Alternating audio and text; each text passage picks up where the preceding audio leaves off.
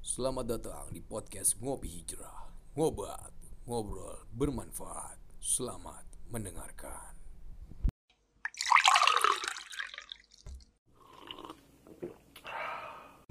Assalamualaikum warahmatullahi wabarakatuh. Waalaikumsalam warahmatullahi wabarakatuh. Kembali lagi bersama kami di podcast Ngobat Ngobrol, Ngobrol Bermanfaat. Masya Allah bersama Ustadz Eka Rahmat Hidayat. Apa kabar Ustadz? Alhamdulillah, bikhoir, bikhoir. Yoi, Kemarin pakai kuku, sekarang pakai kaos. Tanda sudah mau akhir bulan, sudah tidak ada yang bisa kita beli lagi. Bukan berarti karena main sama aneh ya.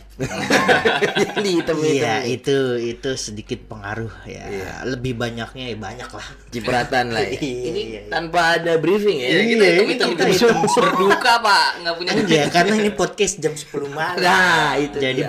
Dengan Betul. kawan. Biasanya kita podcast jam 8 ya, Ustaz. Iya, Kali ini jam jam 10 karena kenapa nih, Ustaz?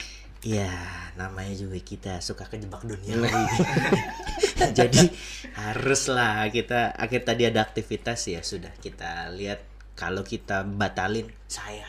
Hmm. Ini kan dakwah lebih baik pelan-pelan terseok-seok jalan Betul, terus betul, betul. sampai muncrat.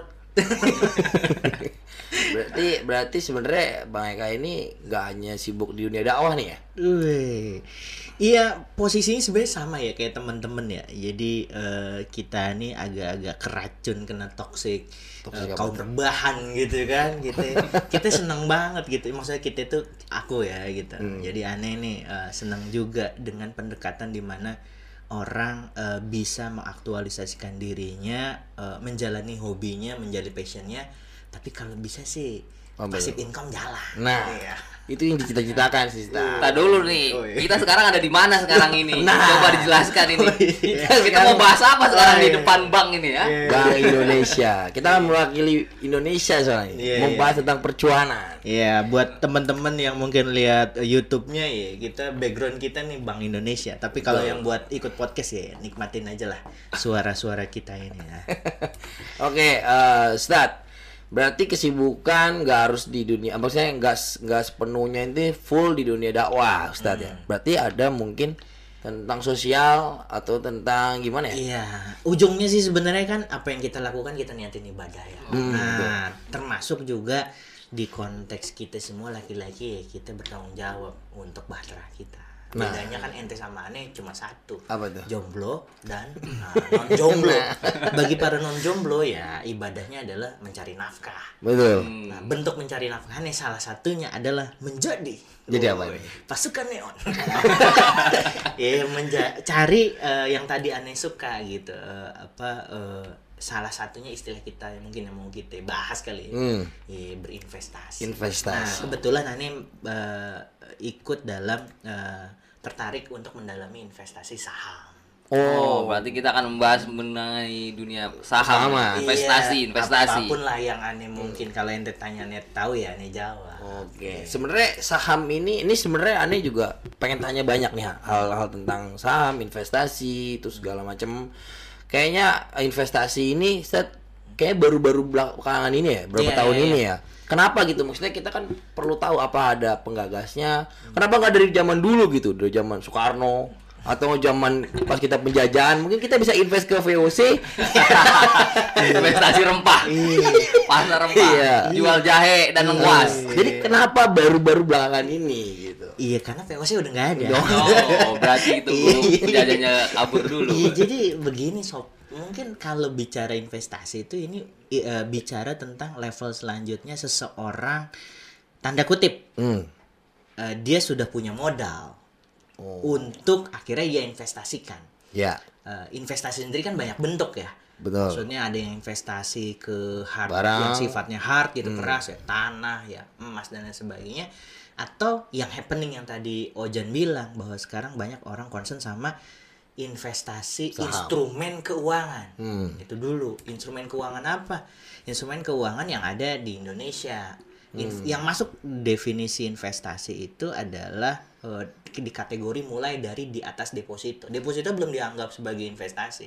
Iya. Investasi itu dimulai dari reksadana, saham dan semua turunannya yang kalau kita tadi langsung ngomong gitu hukum dan lain sebagainya yang sejauh yang aneh tahu eh, untuk obligasi kita ada namanya sukuk di Indonesia Ya.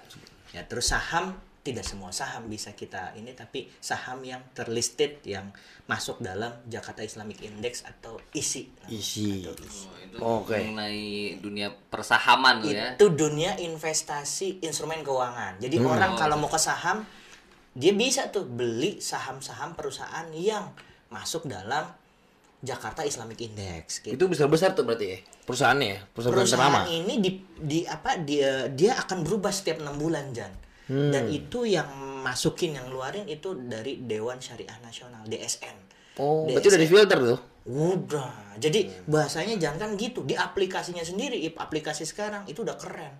Kita melakukan transaksi ribawi langsung reject. Apalagi kalau nggak ada duit langsung tuh nggak bisa login. Berarti ada penga- pengawas online tuh ya. Robot yang ngawasin kita iya algoritma udah kayak gitu. Apalagi kalau nggak ada duit wah itu udah nggak di udah nggak Udah udah, di reject dari awal. Oh ya gitu. iyalah Maksudnya gini, kan ini kan jadi suatu happening banget. Orang dikit-dikit mau mau invest. Aneh-aneh pernah maksudnya pendapat aneh nih ya. Pandangan aneh itu ada tiga jenis orang tentang orang yang mau berinvestasi. Yang pertama tuh orang mikirnya yang penting cuan. Syariat Iya, wajib. dipinggirin. Oke. Wajib Cuan-cuan cuan, yang penting iya dapat duit, cuan for life. Yang kedua tuh Oke syariat dulu deh gitu Walaupun cuannya nomor dua Yang penting syariat nih investasinya Tapi yang ketiga nih Pengennya tuh syariat ya tetap Sama cuannya juga gede gitu Ustaz Iya. Jadi tipikal tiga ini Aneh pengennya yang kita kita pengen yang ketiga Jadi gimana sih caranya buat kita investasi Tapi yang jelas gitu loh jadi jangan berkedok syariah syariah syariah tapi bari-bari baju gitu. Gimana dong iya nih? iya iya iya. Sebenarnya ini dulu sih ke dasarnya dulu. Dasarnya. Eh, maksud apa arti investasi sendiri tuh apa sih Tat sebenarnya Tat? Nah itu sih. Iya iya iya iya. Ini kita kemarin dadakan jadi ustadz, sekarang jadi dan jadi ekonom ya. Iya karena orang apa-apa. karena orangnya satu ya ditanya aja semuanya. Nah cuma kebetulan kan aneh memang eh, menggeluti dunia Nah. investasi. Jadi posisinya eh, teman-teman yang pertama ah, kalau bicara investasi itu, investasi itu adalah eh, satu usaha bagaimana agar kita menumbuhkan, menggrowthkan harta kita. Ini ini pendekatan paling kapitalis nih. Maksudnya Nah. apa? Harta itu kan sesuatu yang kita punya. Betul. Bentuknya bisa aset, ya kan? Atau bisa, yang Bisa. cash flow, Nah. bentuknya uang. Nah, Iya, gitu. betul. Nah, invest berinvestasi itu bisa aja. Bisnis itu investasi. Kalau tenaga bisa nggak investasi tenaga? Ya bisa. Jasa ya. Ya jasa, nanti itu dijadikan uang. Bedanya kalau bahasa investasi yang sekarang gandrung itu lebih mendek, apa pendekatannya adalah gimana supaya dapat passive income. Kalau Nah. orang masih jadi pekerja, dia adalah bukan seorang investor. Betul. Bekerja itu ya dia kalau istilahnya Upah lah ya. Ya kalau kita ngikutin konsep-konsep barat ya itu ya kuadran pekerja lah Nah. istilahnya. Tapi kalau investor ya dia kuadran investor. Yang kerja buat dia adalah uangnya. Yang kerja buat dia adalah asetnya. Dia orang Betawi punya tanah, tanahnya dikontrakin, eh tanahnya dikontrakin, tanahnya dibuat kosan, kosannya tiap bulan jadi ada penghasilan passive income itu namanya investasi. Oh, begitu. Gitu. Itu dari segi investasi ber- berbentuk fisik ya. Fisik. Kalau uang sekarang artinya gimana supaya eh, uang itu kerja untuk Diri kita. ya? dulu diri kita bukan kita kerja cari uang. Hmm, berarti kita bisa rebahan tuh ya.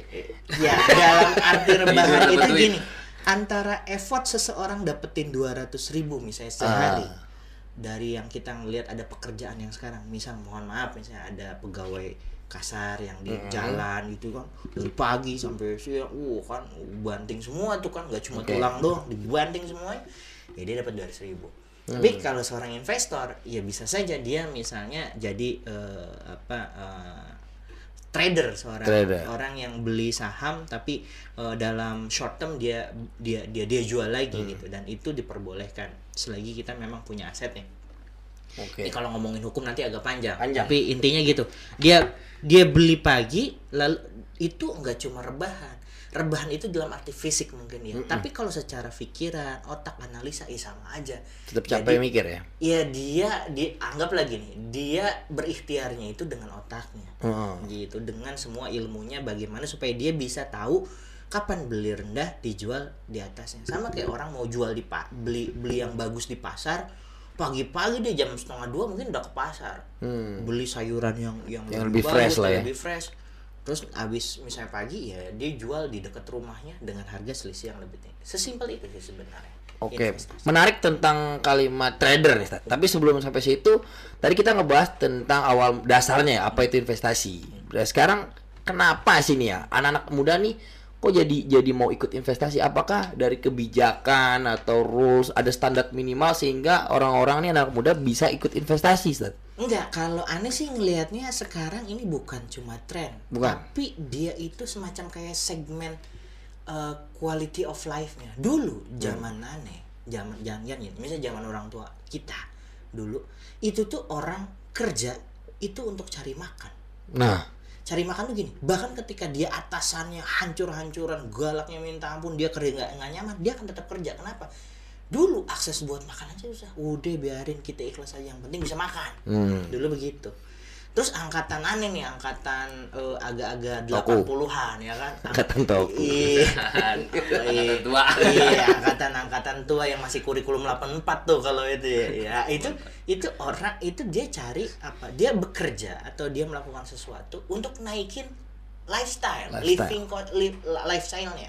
Contoh gue kalau kayak gini ya gue cuma bisa bisa beli ini beli itu maka dia kerja sekeras mungkin terus ya untuk apa ya untuk naikin lifestyle dia konsumtif dong. di posisi Untuk bergaya ya, arti- untuk untuk bergaya. untuk untuk naikin tingkat kehidupan bukan Hmm. hanya bergaya dia dulu kenapa dia pernah susah sama bapaknya dia pingin sekarang itu itu itu Hmm. angkatan eh, itu kalau kalau dibagi eh, apa ya ada ada ada futuris yang aneh lupa namanya dia yang membagi menjadi tiga periode ini itu angkatan 80-an sampai terakhir di 2008-an Hmm. 2008 sampai ke ini nih sekarang angkatan ente yang mereka lihat itu adalah quality of life kalau bisa dapat sesuatu itu dengan cepat, mudah, ringan, happy, sesuai dengan passion, kenapa kita harus susah-susah? Makanya cita-cita anak-anak sekarang itu udah nggak ketalar sama orang tua kita. Bahkan mungkin buat aneh kalau nggak ngejar, nggak ngikutin, bingung. Pengen jadi apa? Jadi gamers. Nah, Jadi youtubers. Nah. Kenapa? Iya, wak wak wak wak wak wak, wak gitu dong. Dia dapat bisa jadi kalau emang udah udah kerja duduk ya. Iya, Kerja kerja duduk, main game, iya, ya. main game aja. Ini bukti. Om Iski ya kan? Iya, luar biasa Luar emang. biasa. Jadi kalau bisa kayak gitu, kenapa kita harus susah? Jadi cara pikir anak-anak sekarang itu ngebuat investasi menjadi tergandrungi. Nah. Poin kedua, ya kita covid waktu dulu. Jadi semua Nah. imbasnya kepada hal yang sifatnya ekonomi real, Mm-mm. ya kan dunia bisnis yang langsung jual beli barang eh, dengan dengan dengan dengan dengan nilai itu ya udah nggak laku sehingga yang rame akhirnya orang dari mulai ah, 2020 pendaftar untuk investor kita di Indonesia Meningkat. khusus untuk saham itu meningkat hampir bisa sampai lima kali lipatnya kayak gitu Dan itu paling banyak anak-anak muda tuh. anak-anak muda kenapa nah cuma yang menarik itu mereka ketika masuk apa artinya apa banyak di antara mereka yang sebenarnya belum dibekali sama ilmu sehingga memang ujungnya karena tadi po- tipologi pemikirannya pengen cepat Cuan. Yang tadi tiga orang tiga tiga tiga Iya, tipe itu ya. tadi. Ujungnya loss. iya Nah, ujung-ujungnya los Pengen cuan-cuan tapi boncos. Iya, belum ngerti ilmunya ya kan. Beli beli beli saham gorengan. Nah, pas beli beli tuh kripto. Aduh, kripto nih nanti nanti. Maksudnya gini ya, ini ini udah udah udah udah udah pas lah ya. Dari mulai kita apa tahu apa itu investasi, terus habis itu kenapa bisa menjalar se sehektik ini ya. Nah, terus gimana kita nih bisa memilah nih mana yang boleh, mana yang enggak sesuai syariat nih, Star. Ya, jadi simpel aja sih sebenarnya Eh, kalau kita orang awam sesimpel dengan eh, kita dibantu sama syekh googlingnya wal YouTube ya langsung aja instrumen investasi syariah. Oke. kelar tuh muncul tuh pang pang pang pang pang, pang. Kalau mau agak teknis kita nih anggap gini. Pertama syarat dan ketentuan harus berlaku dulu. Artinya apa? Syarat dan ketentuan berlaku itu baik secara umum ataupun secara syariah. Yang secara umum kalau mau masuk ke kuadran investor wajib nih wajib. Punya duit sendiri jangan Nggak boleh ngutang. Iya. Ngutang nggak boleh nggak investasi. Invest aja ngutang gimana? nah itu yang itu yang akhirnya banyak ketika orang pengen investasi tapi mentalitasnya pengen cepet sehingga dia kadang sering kali kejebak sama apa yang namanya nanti ada beberapa eh, apa ya eh, cara yang memang diharamkan contoh Nah.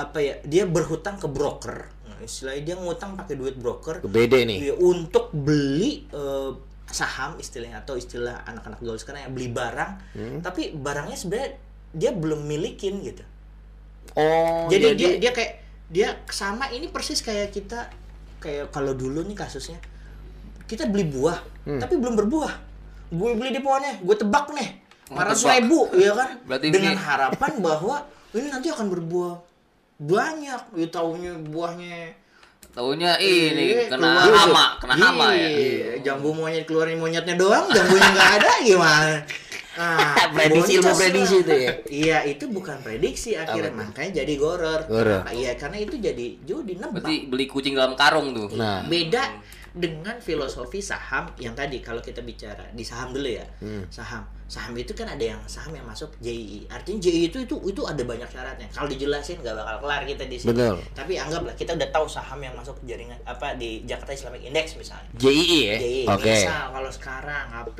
misalnya Antam.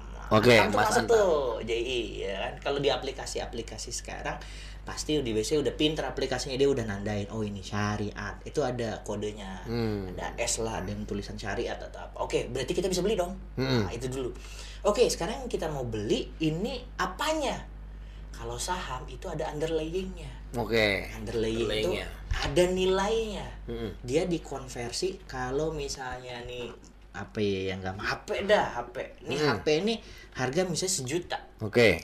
sejuta nih harga HP-nya anggap HP ini perusahaan Hmm. sejuta ini 500 ribunya ini harus bisa eh, apa ya diserap sama masyarakat untuk bisa memiliki HP ini HP. biar bisa dipakai Hmm. 500 ribu itu dibagilah misalnya jadi per seribu rupiah Hmm. nah siapa yang mau ikutan di sini Buka lah tuh. Iya Nah. dibuka silakan. Wah ada yang beli seribu. Tapi rupanya dari yang lima ratus ribu ini banyak peminatnya. Mm-mm. Jadi ketika dia beli gini harga dari sub apa dari permintaan itu melebihi dari apa dari jumlah sahamnya tetap ada tapi permintaannya tinggi. Oh, berarti Nah. supply and demand berarti Iya, ngaruh itu.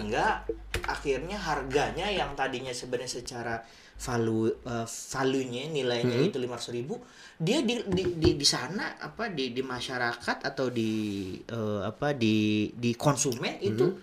itu seharga kayak sejuta lima ratus makanya orang dijual tadi yang seribu misalnya Ojan udah beli nih Hmm. seribu Rizky udah beli seribu lah ini kok masih banyak yang minta Rizky nih gue punya saham nih. Jual seribu ya? gue jual jual nih 1200 udah gue beli. Lah sekarang orang pas 1200 dibeli 1300 dibeli. 1500 masih dibeli. Padahal jumlah sahamnya tetap aja Aja cuma gitu. 500 ribu. Cuma harganya naik. Itu supply demand. Oh, berarti sama aja kayak misalnya lebaran nih, harganya pasti naik tuh. Nah, Iya. kita beli sebelum lebaran, Iya. terus kita jual saat lebaran. Sama aja berarti Asik. Itu, konsepnya. itu bukan nimbun itu. bukan itu supply demand itu karena permintaan banyak Oh. sedangkan supply sedikit jadi persis persis kayak gitu Langka bedanya lah ya. yang dijualkan yang dijual belikan itu surat berharga surat berharga itu adalah surat yang disepakati oleh negara sebagai eh, keterwakilan dari kita bisa milikin si perusahaan itu jadi meskipun cuma satu lot satu lembar saham harga 500 ya ente udah udah jadi pemilik perusahaan Perusahaan itu ya. Iya tapi ya nol Nol koma nol nol. nol nol nol nol nol nol. persen. Berarti kan kalau tadi kan kita tahu tuh faktor ayam naik tuh pasti mendekati lebaran. Nah, kalau Iya. saham itu faktor naiknya apa tuh aja, Bang? Nah tadi makanya kalau di ngomongin tentang saham itu pertama yang tadi dulu ya kan kita tahu dulu secara syariat dia udah masuk ke situ. Sekarang kita harus tahu ilmu bagaimana kita beli ketika Beli saham. Iya beli ketika yang tadi kalau istilahnya tadi beli itu ke, ke sebelum lebaran gitu ya. Nah. Terus nanti jual ketika Pas lebaran. lagi lebaran. Nah, itu itu strateginya. Ilmunya kalau di saham karena ini hubungannya sama statistik, ini hubungannya sama angka, ini hubungannya sama harga, hubungannya sama volume. Ini nanti akan muncul banyak istilah nih, Banyak. Jan. Hmm. Ya, jadi daripada bingung, aneh-analogiin aja kita di. Itu ada ilmunya. Gimana cara melihat eh, saham itu layak dibeli? Itu ada ilmunya. Pendekatannya pun banyak. Ada yang pendekatannya pakai teknikal. Hmm. Teknikal itu bener-bener hitungan matematis. Ada yang pendekatannya fundamental. Misalnya yang ngelihat nih sa apa perusahaan ini sebenarnya secara value pembukuan nih sebenarnya worth it nggak kita beli sahamnya atau dia sebenarnya company perusahaan yang under value kualitasnya bagus tapi dihargain rendah sama masyarakat karena masyarakat nggak tahu Nah itu nanti dia jadi masuk kategori value investor tuh. Biasanya orang-orang kayak gini beli sekali gede, abis itu udah tinggalin tahun dua tahun tiga tahun baru jual lagi itu harganya udah kacau-kacau Nah, biasanya. itu itu itu menarik nih. Berarti itu JI ya? Eh, Ya. itu menarik. kita beli saham dari perusahaan yang masuk Ah, dalam dalam itu. Nah, itu kalau yang mung- eh, sesuai syariat. Itu Nah, saham. ini ada yang berseliweran nih, Sa. lagi ada rame iya rame, ada kripto, Nah. ada trader-trader kayak apa ya? Binomo, forex. Ya, itu itu Itu kayak ada ada badan syariatnya juga yang Nah. mengawasi nggak itu? Aneh ngeliat tuh kayak grafik terus kayak masang nih oke segini terus kita taruh lah sekian Uh, turun apa naik nih itu kayaknya gitu tuh ngeliat dari videonya tuh oh ya terus nunggu berapa detik ah naik Eh, dapet tebak-tebak itu kayak ya. judi judi apa gimana itu kayak nebak-nebak gitu Iya jadi gini, eh, yang pasti karena kita cuma punya waktu terbatas, langsung aja kita batasin semua ya. Ini saham itu ada saham yang masuk syariah. oke Hukumnya boleh. Itu sama aja kayak kita ini kita beli barang, eh, kita beli sesuatu yang memang ada harganya. Dah. ubah tuh ya Boleh. Boleh. Karena itu transaksi. Itu transaksi yang dalam Islam jual beli. oke Ya, jual beli dengan sistem lelang. Harganya itu untuk satu barang dilihat dari eh, supply demand ada di harga yang 1000, ada yang masang 1200, 1300. Nanti dilihat aja supply demandnya. Kadang bisa seribu kita kita naruh misalnya kita pingin jualin di 1200 tapi kok nggak laku-laku. Ya iya kemahalan. Sama bayangin kayak kita jembrengin barang-barang di pasar Heeh. dengan barang yang sama di kalau dia di depan pintu pasar harganya bisa jadi lebih mahal. Tapi Nah. kalau di pojok sono lebih murah. mungkin lebih murah. Tapi sama-sama untung. Bedanya mungkin yang di pojok sono udah dah gua untung dikit juga. Dikit dikit nah.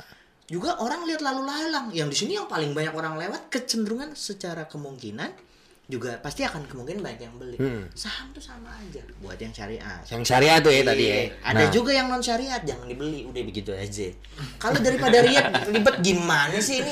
Tahu-tahu tahu-tahu kita nggak tahu, kita beli aja. Aplikasi sekarang udah aplikasi pinter. Nah. kalau kita daftar dari awal sebagai eh, trader atau investor di satu broker tertentu dengan akun syariah, nanti aplikasinya akan nolak semua transaksi yang non syariah, transaksi ribawi kah, goror kah, atau yang tadi beli beli di awal padahal oh sorry bukan beli di awal jual di awal padahal barangnya belum punya. Waduh. Itu tuh yang bisa kayak begitu tuh. Gitu. nah apalagi kalau nanti bicara turunan-turunan yang selain saham itu banyak kalau di luar-luar sana tuh ada sprint ada lain sebagainya. Wah ribet dah nggak bakal nggak bakal talar nih kalau di Iya. nah terus tapi juga sekarang ada yang masalah forex. Forex itu itu bukan underlying. Itu jual beli mata uang dengan mata uang. Padahal Wah. kita sepakati bahwa mata uang itu untuk membelikan barang. Jadi sampai saat ini sejauh yang aneh tahu ya itu masih haram. Haram. Jadi yang namanya forex itu tuh kita cuma boleh ya udah kalau mau nuker untuk sesuatu yang keperluan kita untuk misalnya ke luar negeri Hmm. kita tuker rupiah dengan real kah dengan apa kah gitu, gitu. Itu Tapi forex. bukan, iya tapi bukan, Bukan untuk untuk diperjualbelikan tapi. diperjualbelikan lalu Hmm. mengambil selisih dari situ itu karena ini bukan instrumen investasi ini instrumen apa mata uang Hmm, mata uang jual beli mata uang dong kripto kripto Nah, kripto itu baru aja MUI kan memfatwakan bahwa jika ini dimaksudkan untuk hampir sama kayak si eh, apa sama kayak forex Hmm. mata uang ke mata uang maka hukumnya haram. Haram. Haram. Itu yang diharamkan oleh oleh apa oleh MUI kripto. Hebatnya lagi kan ini fatwa ya. Mm-mm. fatwa eh, apa negara terdekat masih eh, Malaysia mubah Mubah. mubah Nah, itu kenapa kok bisa berbeda tuh pendapat iya ini pendapatnya? Bisa gini dong Iya, Ustaz. Ntar jangan-jangan orang Indonesia pindah ke Malaysia. Nah, mungkin eh udah kita bikin perusahaan di Iya, Malaysia. iya, iya. Ini, mubah. iya, ini ini ini podcast 30 menit lagi. Iya, ada yang bilang kalau cuan halal, kalau kalau loss baru haram gitu. eh jadi gini untuk sampai ke tahapan istihad ini kan istihad ya Ah. istihad itu adalah eh, apa ke- keputusan atau kesimpulan para alim ulama yang punya otoritas untuk memutuskan hukum berdasarkan sumber-sumber dan dalil-dalil eh, yang memang ada dalam hazanah Islam. Dalil itu ada dua. Dalil nakli dalil nakli itu sesuatu yang turun artinya apa? Ada Al-Qur'an, ada hadis, hadis. ya kan? dan itu pun untuk bisa memahaminya kan pakai alat juga pakai ilmu tuh. Betul. Nah, nanti dari situ ada turunan lagi tuh nanti ada ijma ulama, ada kias, ada istihsan, ada nanti kita belajar di usul fikih. Hmm. Nah, itu yang kayak gitu. Ada lagi namanya dalil akli. Dalil Akli. akli, itu adalah dalil yang dirunut berdasarkan bagaimana runut logika. Itu pun dalil. Dalil. Dalil, dalil itu nggak cuma Al-Quran dan uh, Al-Hadis. Berarti termasuk membuktikan- akal pun itu menjadi dalil. Dalil. Dalil, itu, itu itu itu yang kita pahami. Nah, adapun sekarang ulama berbeda hukum, itu Hmm. pasti biasanya berbeda sudut pandang, berbeda kedalaman dalam memahami, berbeda mengambil eh, kaidah usulnya yang mana Hmm. ujungnya begini dah kita kan level awam nih ujungnya begini kita diminta dan sebagai apa ya eh, idealnya dan memang itu seharusnya mengikuti fatwa di mana kita tinggal. Nah. Bukti karena dia di Indonesia kita ya iya kalau di Arab Saudi eh, besok udah lebaran ya kita nggak usah sosok. Eh lebaran kita nggak usah puasa. Nggak nggak bisa. Hilal itu kan di mana muncul bisa beda-beda. Nah. gitu. Jadi semua bisa kontekstual. Di eh, Abu Dhabi ya kripto boleh Boleh di Abu Dhabi. boleh kenapa coba kenapa ini ini ini ini sedikit aja ngebongkar Hmm. eh, salah satu dari apa yang mereka pahamin kalau kripto dipahami sebagai sebuah nilai apa ya sebuah barang Hmm. yang memiliki nilai maka dia berarti sesuatu yang di- bisa Dijualkan. dijadikan investasi Mm-mm. tapi kalau ini dipersepsikan sebagai mata Uang. uang ya berarti mata uang ke mata uang jadi nggak boleh Nggak boleh. Makanya MUI ada turunannya lagi. Tapi jika ya kan jika cryptocurrency ini dianggap sebagai eh, objek investa investasi, contoh turunan dari sistem sekarang pakai apa pakai bukan bitcoin apa ini sistemnya kan kita pakai sistem hmm, Kok aneh lupa ya tuh gara-gara HP tuh apa tuh nama, nama Sistemnya sis- apa? Kok aneh lupa ya? Astagfirullah. eh, blockchain. Blockchain. Ah, iya, Blockchain. blockchain, blockchain. Nah, itu tuh sistemnya. Di blockchain itu diperjualbelikanlah semua. Salah satunya yang tadi apa mata uang digital kan. Hmm. Salah satu yang paling ramai Bitcoin. Bitcoin. Nah, itu. Tapi ada lagi yang salah satunya lagi apa? Namanya NFT. NFT. Itu lagi rame tuh. non fungible token It- ya itu kan ini kan sebenarnya ini kerjaannya Ojan nih jadi basic Ojan kan desainer desain Ojan Heeh. itu Ojan bikin lukisan bikin apalah kayak gitu lalu Ojan masukkan Jual. dalam sistem blockchain. Oke. itu namanya jadinya NFT Heeh. nanti itu kayak nanti Ojan punya tanda tangan digital. Dia berpindah ke siapa pun. Dan Ojan sesuai misalnya ya kalau mau berpindah gitu ya hargain deh berapa. Ojan naruh di situ misalnya berapa satu dolar satu berapa. Tapi itu juga yang dipakai ada biasanya uang digital. Tapi boleh karena Ojan tuh punya aset. Itu aset digital namanya. Hmm. jadi kalau orang melihat dan mempersepsikan bahwa kayak Bitcoin kayak apa itu adalah aset digital, ya jadinya boleh. Nah itulah yang diambil konsepsinya sama negara-negara yang membolehkan cryptocurrency. berarti intinya Gitu. tergantung negara masing-masing juga sebenarnya ya. Ya, artinya tergantung dari bagaimana happeningnya, bagaimana konteks di sananya, itu akhirnya membuat ulama setempat melihat itu menjadi boleh. Ya, sekarang yang main di kita untuk cryptocurrency meskipun lagi happening, Sedikit. kurang dari 5% dari rakyat Indonesia kan? Ya karena Kalau Malaysia makai boleh ya karena dia s- empretan Jakarta aja. Jadi kalau Nah. misalnya yang dapat itu ya artinya bisa jadi juga kajiannya pasti mendalam. Terus Betul. sistem sistemnya sudah diadopsi oleh negaranya. Hmm. Kalau sekarang kan kita baru izin aja dari mana Bapeti apa dari apa itu? Kalau gini nih kalau dia apa punya bitcoin lah anggapnya di Indonesia Hmm. dia ke Satu. Malaysia dulu nih Iya. jadiin emas terus pulang lagi itu jadi halal apa haram lebih karena subat kan. Ih, Jadi segini posisinya. Kalau bisa bicara tentang Hmm. kita mau eh, mau misalnya mau mau mau main nih di Bitcoin. Hmm. Jadi paling paling hematnya begini. Kita, kita kita harus pahamin dulu secara asasi pemahaman kita. Ini tuh apa? Bitcoin ini apa? Kita memahami ini sebagai apa? Sebagai aset digital kah? Hmm. Atau sebagai mata uang? Yang ter- kalau ini menjadi aset digital, Mubah-mubah aja tuh. Iya artinya itu jadi sah mubah. Artinya gini, ada kaidah di mana eh, al ijtihadu la yanqadu bil ijtihad sebenarnya. Ijtihad itu tidak bisa dibatalkan dengan ijtihad lain. Jadi kita nggak bisa nyalahin Malaysia, Malaysia nggak bisa nyalahin kita. Tidak. Semua punya konteksnya masing-masing. Tapi kalau kayak tadi misalnya ngakalin dari misalnya aduh nih padahal gua tahu itu. Ya Ada peluang artinya, ya artinya ngakalin ini berarti dia memahami bahwa ada pendapat yang menurut dia lebih relevan dan dia mengikuti ijtihad di, Itu. yang itu Ki- kita mengikuti istihad itu pun ya sebenarnya dalam eh, beberapa ulama ya sah-sah aja karena itu istihad istihad itu kalau salah Hmm. ya dia tetap dapat satu kalau benar ya dapat dua Oh. contoh eh, ada fatwa di mana misalnya kita eh, ngikutin MUI nih gitu. Hmm. tapi contoh untuk beberapa hal kita ngikutin mm, misalnya Lajnah Daimah Arab Saudi atau Majelis Fatwanya Mesir gitu. Karena dengan keilmuan kita yang kita pahami itu lebih relevan untuk kita.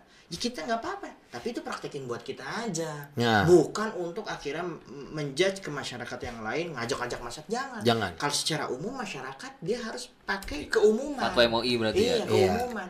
Karena ketika ilmu kita bertambah, pemahaman kita bertambah, wajar akhirnya kita memilih di antara istiadat-istiadat yang ada itu. gitu. Hmm, Oke oke, berarti ini agak agak berat nih ya. Iya bahasanya gini aja daripada berat kayak gitu. Daripada nyari yang masih membingungkan, Nah. cari yang udah jelas-jelas. Yang jelas-jelas itu apa? Punya duitnya nggak itu tuh. Sebagai penutup itu. Dah. jadi PNS punya aja. duitnya dulu kalau investasi. Kalau udah punya duit, boleh dah dia mau reksadana syariah kah Hmm. Atau saham kah? Itu aja dulu. Kalau kripto dan lain sebagainya ini kita Itu berat ya. masih Kayak punya disebut. duit aja gitu ya. Iya, bahasa gitu. Terus dia nggak ada underlyingnya. Kalau Ah. yang buat observer ya, kayak aneh kan observe juga. Bu itu volatilitasnya sangat tinggi, bahkan lebih tinggi dibanding forex. Wah. Iya orang bisa malam ini ketawa, iya, iya, iya, iya, menang 5 juta, besok udah minus 10 juta. Kenapa? Karena perdagangan rumah. 24 jam. Enggak ada yang tahu. Iya dia nundutan kalau kata orang Sunda, hok hok hok hok, gitu tidur ah taunya wah belum kejual, wah dia udah miskin jatuh miskin dadakan. ya kayak begitu. Begitulah ya. Berarti kita dapat simpulkan kalau emang mau main aman investasi itu di JI aja ya. Untuk yang mau milih instrumen keuangan, Keuangan. ya maka boleh memilih antara either reksadana Hmm. atau saham syariah. Ya itu juga reksadana syariah. Di Ikutin, luar- ikutin fatwa MUI aja berarti Iya, amannya tuh ya. Itu udah lengkap. Lengkap ya. Di luar itu forex, trader-trader gitu, Iya. binomo itu Binomo apalagi? Binomo tuh scamming sebenarnya. Terus gaming. Iya, binomo tuh scamming. juga. Binomo tuh scamming. Ntar kita ditutup sama binomo kan nih mungkin mungkin. Binomo tuh udah jelas. jelas scammingnya karena itu sudah banyak di grup-grup yang lain itu scamming. Artinya itu itu yang yang punya aplikasinya sama itu ya dia yang ngebuat grafiknya bisa ketahuan itu scamming karena gini, ketika semua pasar eh, apa digital, aset digital misalnya naik dia turun. Iya. Pas dia turun dia naik. Itu Waduh. itu dimain-mainin banget. Jadi hati-hati sama yang kayak gitu. Itu dia menangkap karena ada pasar hebat tadi anak-anak muda yang pengen cepet kaya dan lain sebagainya. Sebagai penutup ingat tidak ada yang instan. Betul Dalam konsep investasi tidak ada yang instan. Kalau yang namanya instan semua cap cip cup, wow, semuanya sekarang kita udah kayak zaman eh, orang pada kalau semua yang kaya ya nanti kita yang mau sedekah ke siapa? Kalau Iya. yang kalau yang instan namanya duit kaget, uang kaget. Uang kaget di RCTI itu. Oke. Mungkin itu aja lah ya Iya. pembahasan kali ini tentang investasi jenis-jenis investasi yang halal mana yang halal mana yang haram.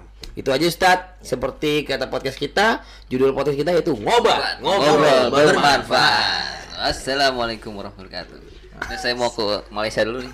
Mau jual Bitcoin mau pinipin. Terima kasih sudah mendengarkan. Semoga bisa bermanfaat untuk kita semua. Informasi seputar Ngopi Hijrah bisa kunjungi Instagram @ngopi.hijrah atau YouTube channel Ngopi Hijrah. Terima kasih.